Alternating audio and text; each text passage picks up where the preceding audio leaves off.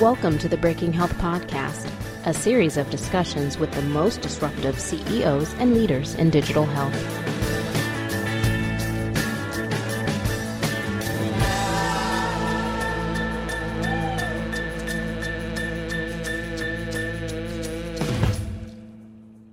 Hey everyone, this is Tom Salemi. I'm the content director at Healthegy, and you are listening to the Breaking Health podcast.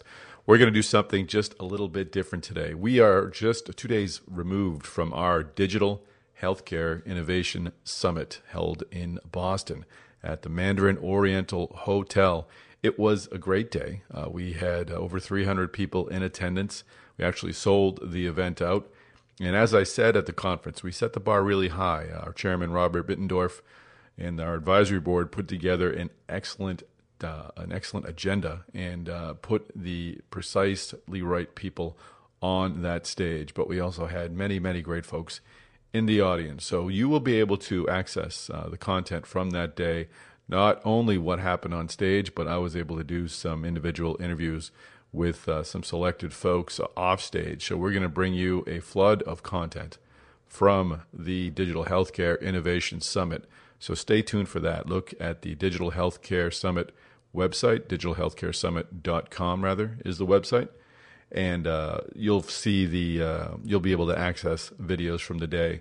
To sort of warm things, uh, warm things up or start things off a bit though, Steve Krupa, the regular and, and much beloved host of the Breaking Health podcast, and I sat down at the end of the day and literally went through the agenda and talked about the high points and the takeaways. So I hope you enjoy this particular uh, Breaking Health podcast. It's a great review of the day. If you were there, it'll probably jar uh, some things that uh, that you remembered or or that you were hoping to remember. If you weren't there, it'll give you a sense of what we talked about and hopefully entice you to come back and visit it and, and revisit the day uh, on it with our video content. So stay tuned for this Breaking Health podcast slash post game wrap up of the Digital Healthcare Innovation Summit.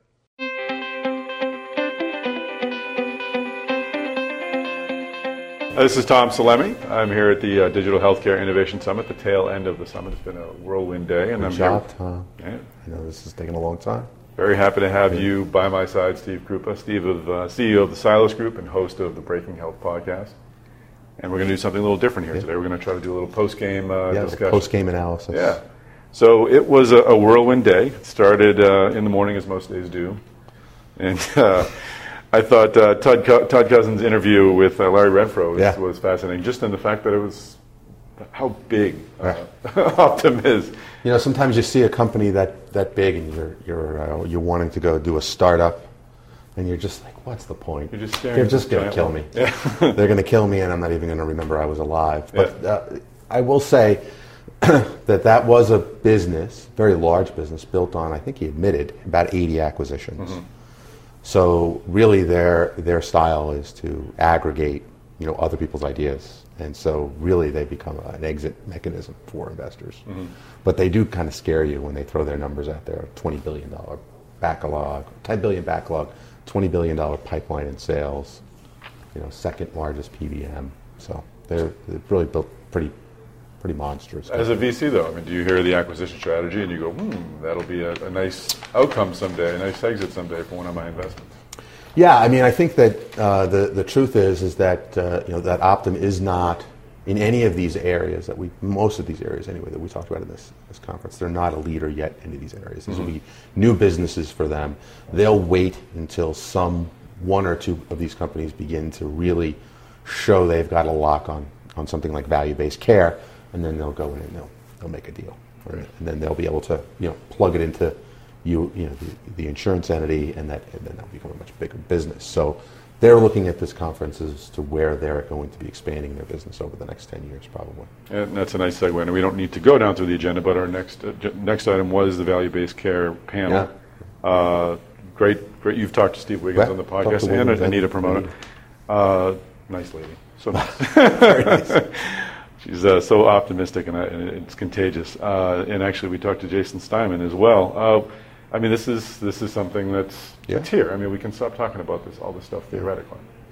Well, yeah, I mean, I think it's it's small, right? Yeah. Uh, but, but the construct is there, and the will is there, and really, you know, as we learned in the interview with Wiggins on on the podcast, it, it's an idea that's been around for a long time. Mm-hmm. He's been advocating this idea. Now we've got a technology overlay that can handle the work, uh, and so this is really where most of the future is headed. Trying to figure out how to create episodes of care, contain the cost, and improve the quality of the outcome.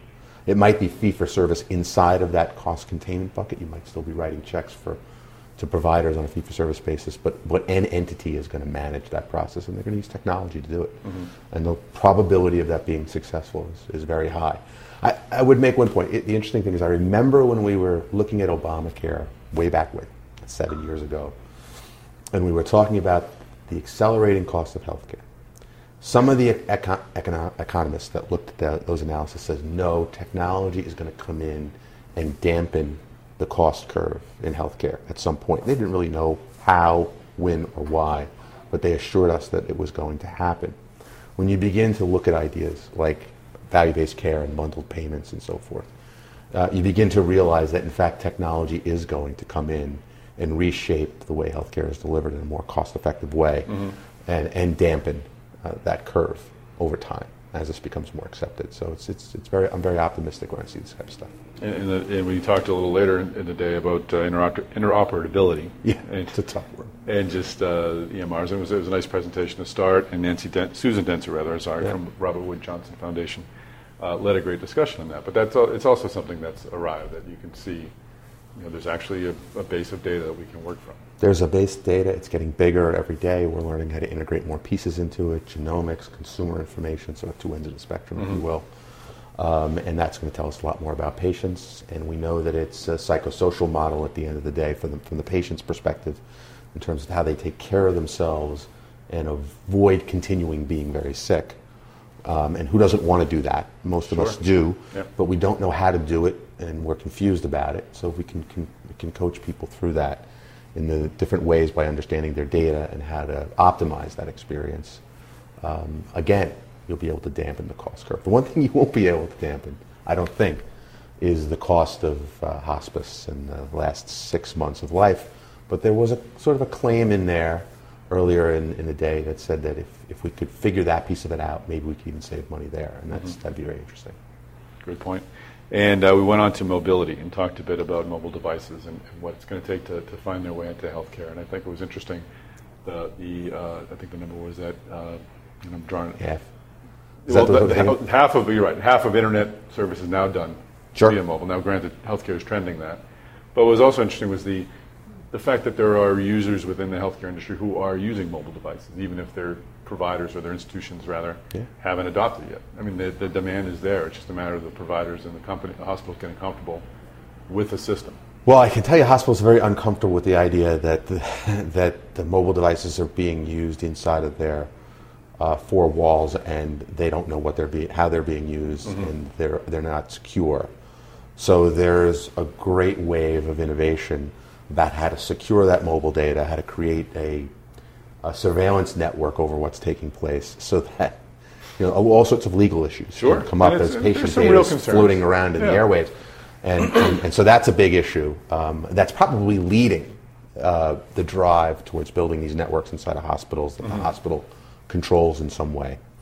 But Sounds the, like China. yeah, well, but but you know, I mean, you don't you don't really want to have you know nurses texting across the, the basically the public airways No, you're very, that's a very good um, point. while they're you know consulting on a case or something like that. So these networks are going to get built. The the um, the byproduct of that is is you'll be able to be able to measure workflow inside hospitals eventually by virtue of the fact that everybody's got a smartphone.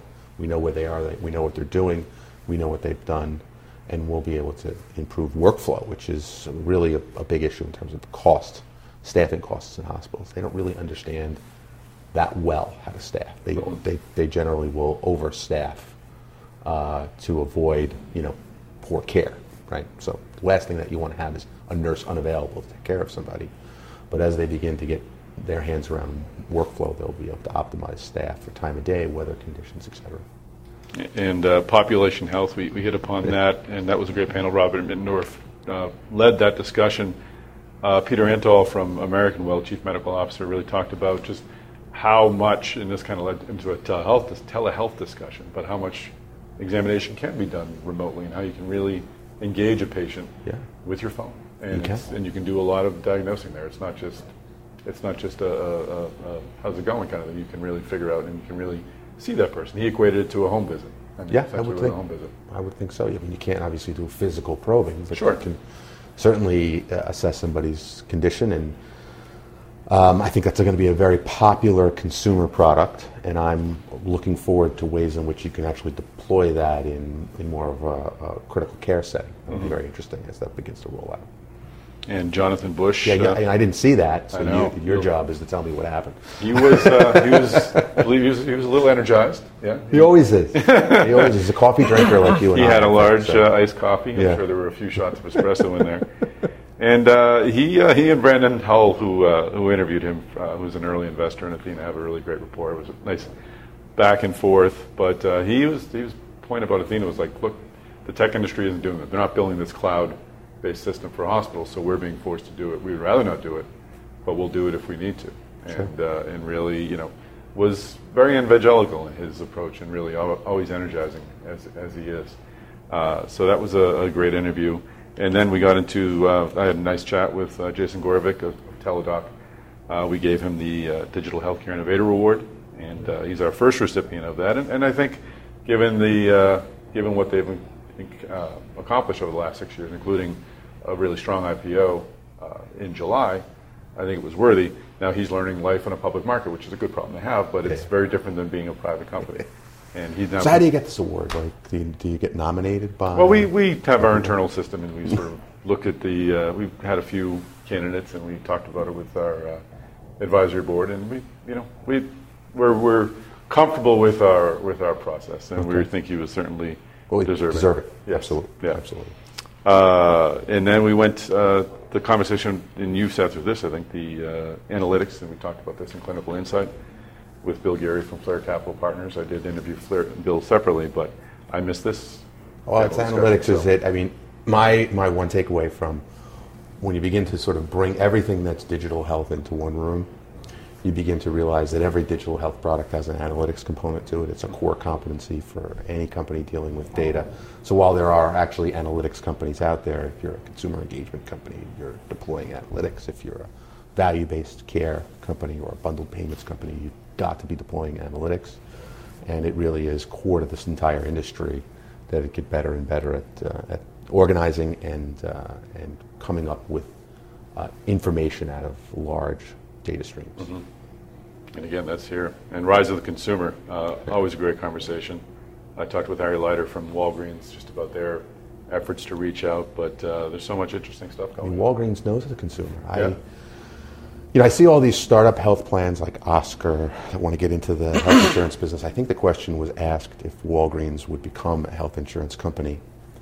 I think he said no, and then I think he said, but maybe we would sponsor one. But um, but he then said something interesting, which is you know a diabetic probably sees their doctor twice a year. Uh, they see a Walgreens pharmacist maybe 20 times a year. And uh, if you want to connect to the consumer in a physical way, uh, not necessarily a, a solely a digital way, that you're, it's taking place in the pharmacies. That's where it's happening. They are right there, and it would be very interesting to see whether they decide to do anything about it. Yeah, I mean, the, you know, a lot of them have the clinics and such, and that helps, and that helps sort of expand those healthcare offerings. But Walgreens is is using uh, digital technology to collect healthcare data about their Yeah. their customers, and they're just doing it as a way to they say encourage health and to get people to come in to learn rewards and, and to save money. But at the end of the day, five years from now, they're going to have all this data on their customers. Now, what do you do with that? goes back to analytics. It's got to have some value, right? Well, but the, the, so I think Optum uh, pointed out that they they're bringing someone in from Target to help them with the consumer side. Yep, I that's think right. Larry Renfro pointed out that he is looking for uh, a, a, a door front or, or a facade, you know, front entrance way into the consumer. He doesn't really have a, a, a storefront to his business Yep. for the, with the consumer. Um, Aetna just brought in someone from the casino business to help them with their consumer consumer That's uh, excellent. operations. So these health insurance companies are looking for knowledge and expertise in terms of how to market to consumers, right? Walgreens already knows how to do that. Yeah. And they do it well, really well.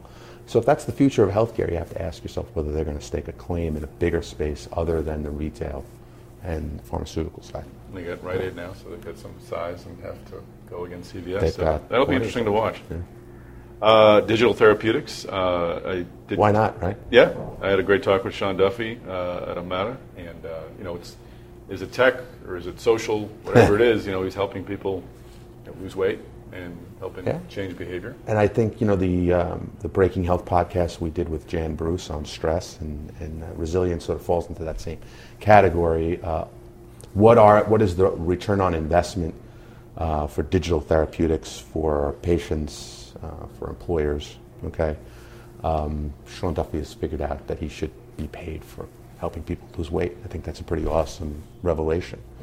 That uh, he can document that his people are losing weight. You know, if they're losing weight, they're going to have better outcomes one way or the other, and that he's getting paid for that. You know, Jan Bruce should be paid for improving people's resilience, and uh, cardiac therapy companies should be improved for should get paid for improving people's heart condition. If we can really create that type of a model out there, and it's tough to do, it's tough to sort of get everybody behind that. Uh, then we're starting to have like a bus- healthcare starting to look like every other business, right? Where people get paid for outcomes and results. Imagine that. Yeah, imagine that. What a concept. and, and we had Ulrich Mulner uh, from Novartis on that panel. I talked to Carolyn Zimmerman, who's with DRX Capital uh, separately, which is a, a joint effort between Novartis and Qualcomm. So, I mean, pharma is you know, hip deep in, in, Yeah. in this as well. So, I think there's a theory, and I don't know if they touched on any of those interviews, that all drugs and therapeutics will ultimately come with some sort of a digital product that's attached to it. Mm-hmm. And they probably won't get paid extra for it, but it'll be just part of being. If you're on a medication, particularly for chronic illness, that there should be some sort of an app and a digital sort of helper to, to work with that. Likewise, likewise, if you put a pacemaker in, right, or if you had a stent, that there ought to be some support that takes place in uh, the digital infrastructure around those products. yeah, you would think so. I mean, you just have your phone ask you how you're feeling today. Yep. You go for, did you walk up the stairs 10 times, whatever you need to do. I mean, it makes perfect sense. and it should be able to tell you how some of those devices are working, especially a pacemaker. Yeah, that's a great point. Uh, I, I, I, Ryan Stewart from uh, Leerink made a presentation. Good guy. Good guy. He's a great guy. Yeah. I unfortunately missed that. Did you happen to catch it? I did. I mean, it was. Uh, I think the the message was, you know, a lot of innovation starting to make its way to the public market. I think the reception has been sort of up and down. Some companies up, some companies down. I think the public market understands Fitbit a lot better than they might understand some of these other models of care. You know, Fitbit's a consumer product. It's easy for a retail investor and an institutional investor to understand that as sort of an innovation. Um, but nonetheless, companies like Inovalon and Evolent have made their way into the public markets over the year. And uh, we're starting to get some of these ideas that, that we talk about in this con- conference to become ideas that public equity investors are beginning to think about. But the results to date have been mixed if you look at the performance of the IPOs. Some of them have done well, some not so well. And I really think that for this to be a big momentum into the public markets, they've got to start doing better. Um, nonetheless, the M&A market remains robust. People can build startups and sell them for pretty good prices. Which is always a good thing. Next, we had Precision Metal. It was me- me- medicine. I was particularly concerned about that one. Yeah, yeah, that was my panel, Yeah, so- that's right. And how did that go? What's your takeaway? Well, I mean, you know, pr- we, we had a nice conversation. Precision medicine is an odd thing for regular people to sort of uh, digest. And I, I told the story of going in and getting uh, a maternal test and a fetal test when I had my child recently. Um, and, you know, it's not a good experience for a pregnant woman to be told the probabilities of various birth de- defects as they go through that. But at the end of the day, when the testing was finished, you know, we were told that there was a, a 1 in 527,000 probability of our child having a birth defect. We both felt pretty good going through the rest of the mm-hmm. process. Sure. So it worked, but the clinical interac- intervention, interaction, if you will, between the doctors and us were a little bit clunky, and I think it's because it's a new way of interacting with patients. You know, doctors usually give you very high level stuff. You know, you've got this disease, this is the way we treat it. They don't normally start dealing in probabilities with you. At least not it's not commonplace. So that's one of the clinical challenges of precision medicine. But the other side of it is is that I think it's very clear that it's a merger of uh, drug development and, and diagnostic development with real computer science. The computer science is so awesome that the biological science becomes a lot more certain. Mm-hmm. So the ability to actually develop the things that we're trying to develop in precision medicine is there. And right now, the infrastructure needs to be built, and we need to create business and, and, and economic structures uh, to support uh, the promulgation of this technology to the marketplace. Which is, it becomes a business building exercise, which is great for VCs because that's what we know how to do. We don't necessarily know, know how to do science experiments. And it'll be great to, I'm sure we'll have this on our agendas going forward and we're going to track this industry and I'm sure it's two fun. or three years from now. I mean, I could have talked to these guys for an hour. Yeah. It's very sci-fi, very Gattaca, you know. so Gattaca, nice yeah. reference. Uh, and uh, I had the chance to to, uh, to talk with uh, Pat Basu of uh, Doctor On Demand, uh, which is, I mean, they pay their doctors. They're, they're, they the doctors interact with patients via their phones, but they're on staff. They're essentially a doctors group with doctors. This is a great company. I, I love this company. I, I saw this company when I was when it was very young in the very early days. And uh, I think there was a lot of people that said this isn't going to work, and God bless them. Yeah. They, are making it work. It's fantastic. And I know the concierge medicine has sort of a, a, a color to it, but this isn't necessarily. This is not something for the wealthy. This is someone who can afford forty dollars for a visit. Yeah. But what's forty dollars if you miss a half a day of work, or you're got to take a, a, cab somewhere or something like that? I mean, it all comes out in the wash. Eventually. It's it's great if you can afford it, and we can figure out how to distribute it down yep. through the insurance model. That would be even better. The insurance companies have concerns about this increasing utilization, yep. of unnecessary utilization. But, but so if they can figure out a way to put some controls around it to solve that problem, it, it should grow. But it was an interesting point by uh, Teladoc was that they said if they actually, according to their numbers, and they had a, a Harvard researcher do it. And, and uh, then they must be right. Then they must be right. and, but it, the numbers are makes uh, a patient who goes through a Teladoc visit is less likely to have uh, a, a follow-up visit because many doctors will write the script and say, you know, come back in three weeks and we'll check up on you. That isn't necessarily needed as much for the, the teller visits. It's more of a here's this, and they don't tend to have that second or third visit that can lead to more cost. So they say that uh, I think it's a seven hundred dollars savings, sort of per uh, per life managed or something like that. And I'm completely managing those numbers, but an argument could be made that there is cost savings. If there's cost savings, it's a massive home. Yeah. And I would imagine, from what I know, uh, the larger health plans are doing pilots to, to, to, to, make an effort to try to measure that. It'd be interesting if they're able to do that. And if they do measure it and there is cost savings, uh, this is this will go pretty far. Excellent. And, and Lin Chow uh, uh, wrapped it up with uh, discussion about optimizing pharma. I got a chance to talk to Rick Morrison at Comprehend it. I mean, clinical trials, if there's anything more murky than, right. than healthcare, it's how clinical trials are managed and the day, how the data is collected. How the data is collected, how you find volunteers. Yeah. yeah. And uh, of course, the more terminal the illness, it's, you know, how do you find a volunteer yeah. to, to jump in there? And that's one of the issues with precision medicine that we didn't really get to get into. But if you've got a new therapy for cancer, you know, how do you convince somebody to do it? Mm-hmm. You know, based on an old therapy, and and how do you find them in time to get them into sort of a trial? How do you organize a trial? So we're going to see a, a, a revolution in, in, a change in the way clinical trials are done, and we hope that the FDA can keep up with that. Terrific. Well, it was a great day. Uh, Chairman Robert Mittendorf deserves a great deal of credit sure for putting this together. Good job. And uh, all of these uh, panels will be available on our website, digitalhealthcaresummit.com. So uh, they will be uh, worth seeing. I know I'll watch them again. Uh, You're going to watch the precision I'll medicine. watch the precision medicine for the first time. and uh, but there's a lot you I think you missed the first time around. So uh, I look forward to, to, hearing those stories again. Thanks for the recap. Yep, absolutely. Thank you.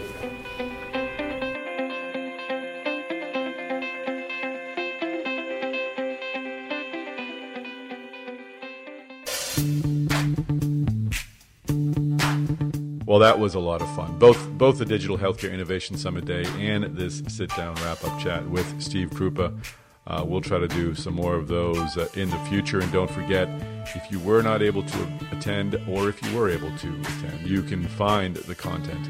Uh, we'll have it up soon as we can at digitalhealthcaresummit.com. So thank you for tuning into this Breaking Health podcast. Tune in next week uh, when Steve will resume his uh, series of interesting interviews with leaders in the healthcare space.